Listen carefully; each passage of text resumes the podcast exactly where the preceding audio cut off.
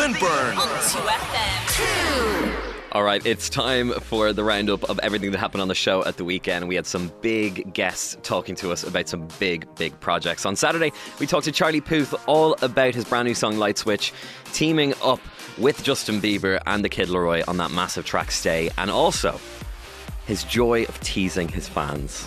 Here's what he had to say about that. Charlie, do you enjoy toying with your audience? Because you have, I think you literally put the pre-save out for this song in September.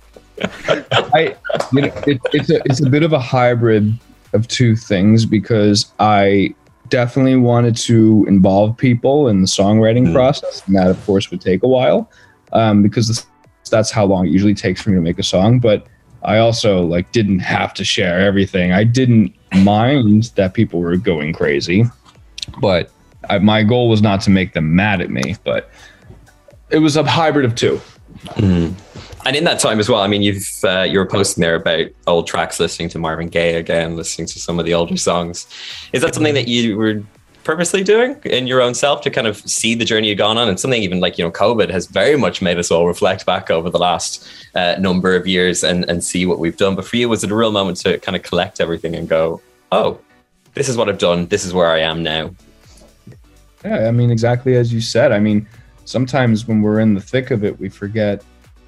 We kind of focus too heavily on what's next, and I'm definitely guilty of that. But I don't know. I was just looking at. I never listen to my music after it's out, and I just kind of pulled up my my page one day and started listening to all the songs I put out. I'm like, wow, I've only put out 2 albums, but I have a lot of songs that were reached across the world many times, and that's a pretty big accomplishment. And I should stop being so damn hard on myself. But that's a tall order.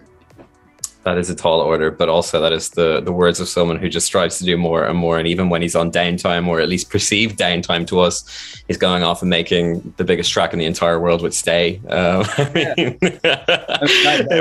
a blessing in itself. I had no idea. I don't think any of us knew that song was going to be as big as it was.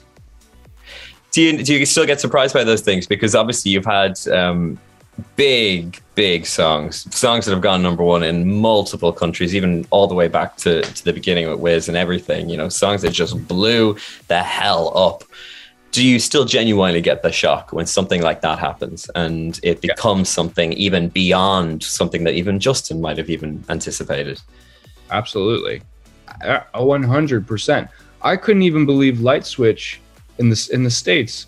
The Light Switch I was just about to call it the Light Switch song. Light Switch, debuted in, the top 10. That was my highest debuted song ever, just first day. And it's only been out for a couple of days. And I'm shocked, and everybody, and I, when I posted a little TikTok of me being I can't believe how many streams and plays and whatever the hell it's getting, everyone's like, well, what do you expect? And I said, what do I expect? I expect not this. I really don't find myself that impressive, to be completely honest. I'm so happy.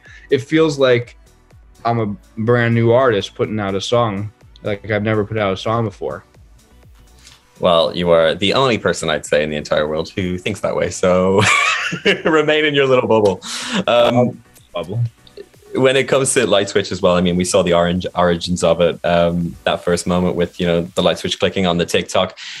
Do you have confidence in a moment like that where you put something like that online? You're like, oh, I have to take this somewhere? Or are you willing to kind of just throw those things to the side as well? Because from the moment that happened, people were like, yeah, we want it now. Give it to us now. And you are committed to that then, rather than actually going, oh, maybe it's not something I want. Thank God it's brilliant. But I made the song as a joke.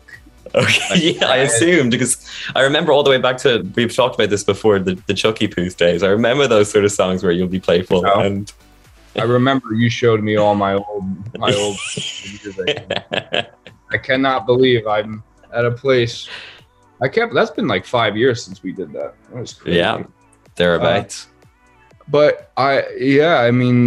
definitely had to finish Light Switch when millions of people told me at one time, screaming at me literally, to finish it. So I had no choice.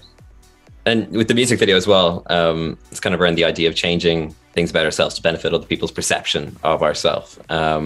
For you as an artist, I mean, you're probably sort of in this game longer than people assume or know about when we talk about, you know, the YouTube days and everything else in between. So were there points in your career where you had to kind of stop that whole idea of losing sight of being part of the machine and going, what do people want from me? And do I have to lean in that direction, or can I just follow my own intuition and figure out what I want to be as an artist?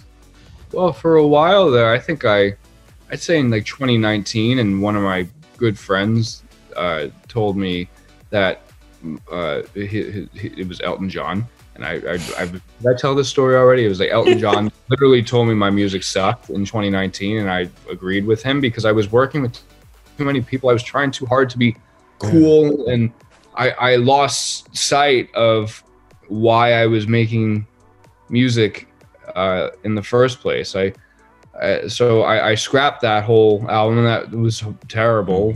And I'm so glad I did that, because this album is so much better than anything I've ever made before, and I'm very excited for you to hear. I'm excited for everybody to hear. It's me being overly honest is this album. Absolutely buzzed for that. You mentioned Elton there. I mean, I spoke to him 2 or 3 months ago, and you were the first name that he brought up when it came to making that record and the flourishing friendship that has come there, because you guys lived close to each other and just the consequence of that. I mean, you have worked with an incredible amount of artists who are at the top of their game. We just mentioned Bieber. We mentioned, you know, another, host, if we could mention another host of people. But when it comes to someone like Elton, who's cemented in the history of music in so many ways, how has that been for you, kind of working with him, being included on that album, but also just the outside of what we see, the benefit of having someone like that creatively in your world? It was just very, I thought it was going to be nerve-wracking. I thought it was going to be, you know, because I'm in the presence of the great Elton John, who literally invented a genre of music. Mm-hmm. But when I spoke to him, it's like I was speaking to like just a slightly older version of myself who was just a wee bit more knowledgeable.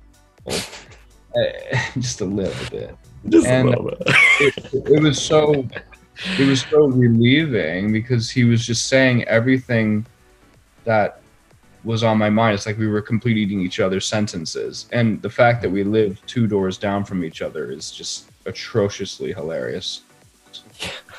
And something that I've always, you know, enjoyed about you is how connected you have been with that audience. You say it was a certain amount of people, but it's the world now, and TikTok has been a massive thing for you over the course of that. How has it felt? Because like I remember back in YouTube days, back, there was almost this sort of moment where people felt like they had to turn their back on social media platforms like that in order to succeed as an artist, whereas now it's such a core thing. At the very beginning of when See You Again came out, I was like, I gotta wipe all my old YouTube videos. Mm-hmm. Now I kind of regret doing that. And any artist that kind of pretends that they don't know how to use TikTok and like, oh, what is this? How do I turn this on? It's like, you know how to turn it on. You know how to hit record. You might not know how to do all the crazy dances, but you know how to do it. Don't like front and pretend that you're Bono and just. that was a good example. Great example for the territory. Exactly. Yeah. I just popped into. But you know what I mean? Like it's all because even Bono would get on TikTok and utilize it. It's just I feel like you would. Yeah, it's long overdue. You could be the man to do it as well. The same. If he wants any help, I can tell him how to. The new marketing plan is just oversharing the process of how you made a song, and then by the time you put it out, everybody knows it. 100%. Dude, congratulations on this. I'm so glad the world is listening, but they always have been in my eyes, because everything you've done so far has been an absolute joy, and I feel like this is a real big moment. So congratulations. Thanks, man. Love Charlie Puth so much, and just am so excited for that album, especially just how he talks about it being a reinvention. And it always feels like a reinvention when an artist halfway through their career, not halfway through their career, but a number of years into their career, names their album after their name. And this album, of course, is called Charlie. Now, next up, we talk to Nick Offerman all about his role in the brand new television series Pam and Tommy, which tells the story of the leaked tape of Pamela Anderson and, of course, Tommy back in the 90s. He plays the man who leaks it out everywhere. And, of course, you'll know him as Ron Swanson from Parks and Rec. Here's what he had to say. Thank you so much for having a chat with us. Congratulations on this. I streamed it all in one go, so I guess that's a good sign. I don't know if that's advisable anymore, but I thoroughly enjoyed it. And as an honorary Irishman yourself with your Guinness heritage as well, it's great to see you in there representing us. Thank you. I appreciate it, and I'm proud to wield my pint. It brought me back, straight back. So I have good memories of the 90s, but things like the dial-up tone and everything else in between were incredibly triggering as well at the same time. For you, getting back into that world, was it bringing back memories of the 90s to you and the sort of era that it was in so many ways? Yeah, I mean, it was really... incredibly elucidating. The as you said, the triggering sounds and sights of the period had us, you know, and the story points in this narrative. Mm-hmm. We had to keep reminding ourselves, oh right, you couldn't Google anything, you couldn't you couldn't look up any, you couldn't even. You know, if you wanted to watch content, you had to like acquire a video tape, and like CDs were a thing, and so it really fueled I don't know, the pre-information age, as it were, where we now have we all have computers in our pockets. Completely. I think a lot of people are going to watch this who weren't born in that era, the Gen Z, and go, what the hell? What? And realize how blessed they are to be able to share memes of you nine times a day if they want to. It's funny. I mean, I think for the sake of like editing and expedience, even the internet stuff we did with the dial tone and the super slow modem stuff, even that was exponentially sped up for the purposes of filmmaking. Because, I mean, you would just like it to just load a photo. You would like sit there. You'd go make a meal and come back, and it's like a third photo.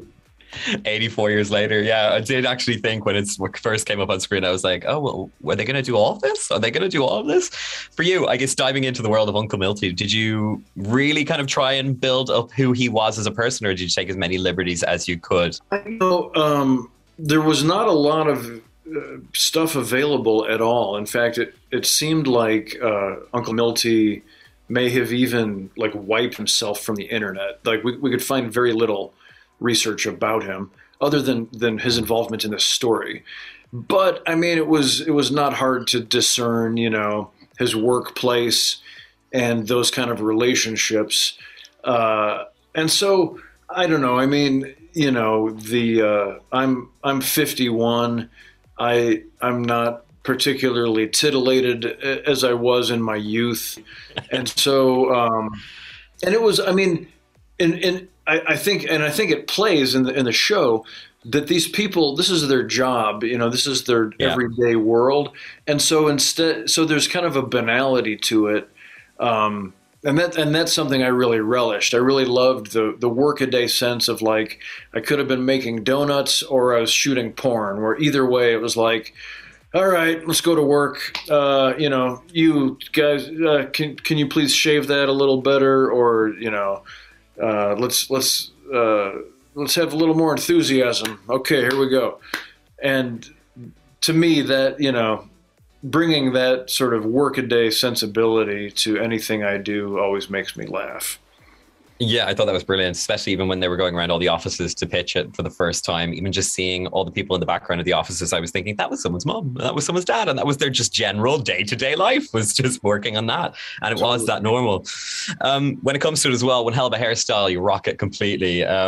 When did it claw you back to any in your past? Did you rock any ones that you've definitely wanted to not be on the internet and definitely remove from your existence? I've never gotten to grow my hair very long, mainly because I work as an actor. And so you have to, either be wigged or always get a haircut for whatever my part is. And so the haircuts that stick out in my head are like, a couple different times I did a Mr. T where I had a mohawk that splits in the back and then two little strips come over the ears into a beard. I've done that in natural and blonde. And I did a production of Clockwork Orange on stage at Steppenwolf in Chicago where I shaved my head, but I kept the front inch of hair down into a big beard, and then I dyed it fuchsia. And it looked so insane. It looked like a faceplate that had been like stuck on a weird giant cyborg. So I definitely love looking bizarre. My wife, not so much. She there's been a couple times where she's made me wear a beanie if I was going to get in bed with her. Speaking of in bed, Tommy and of course Pam did not want them being in bed to be everywhere across the world, but that is something that you did share, and that I miss completely. I miss hearing you in bed. So is that something that we will be hearing again? That's a great question. We had a really fun time doing a season of our I assume you're talking about our podcast. I am. in bed with Nick and Megan. It remains to be seen. I don't know yet what's going to happen. We are lucky enough to have a lot of plates spinning in our household circus. So mm-hmm. I just had a book come out. I'm building some stuff at my wood shop right now. Megan's shooting a movie and a TV show simultaneously. And so the future is always a question mark, but I hope we get to do more because it was really fun. I really loved it. I thought it was great. I remember you mentioning the name of Todd Reich. Did you ever figure out where he is now? He won the best actor, didn't he? Or he was most likely to be Tom Cruise in your school when you were younger. Did he ever get in touch with you to say, this is what I'm doing now? Or was he too ashamed? What? I don't. It's interesting. I don't hear from a lot of my high school classmates. Just a few of them that I was closest with. But I wouldn't bet that a lot of them get so far as to read my books. Like maybe they've seen me on TV, but I'd be dubious that Todd would ever have read one of my books. I think he's still around our hometown. I feel like I've heard tell that, he is a businessman and I think, has a happy life. But yeah, no, he simply was the cutest guy. Like there was no other reason to equate him with Tom Cruise, and so he was never in any danger. I mean, it's fine. He also was one of our greatest athletes, with which Tom Cruise is a great action star. So yeah, same thing. I can my pride has perhaps become leavened enough that I could be more okay with Todd Reich these days. Okay. Dude, I've been an absolute pure fan of everything you've done. Congratulations on it. And this especially, like I said, I binged it all in one go. And the reason is I just couldn't get my eyes away from it. So congratulations. Thank you so much. I sure appreciate it. Mike check. 1, 2. Stephen Byrne on 2FM. The sound of the nation.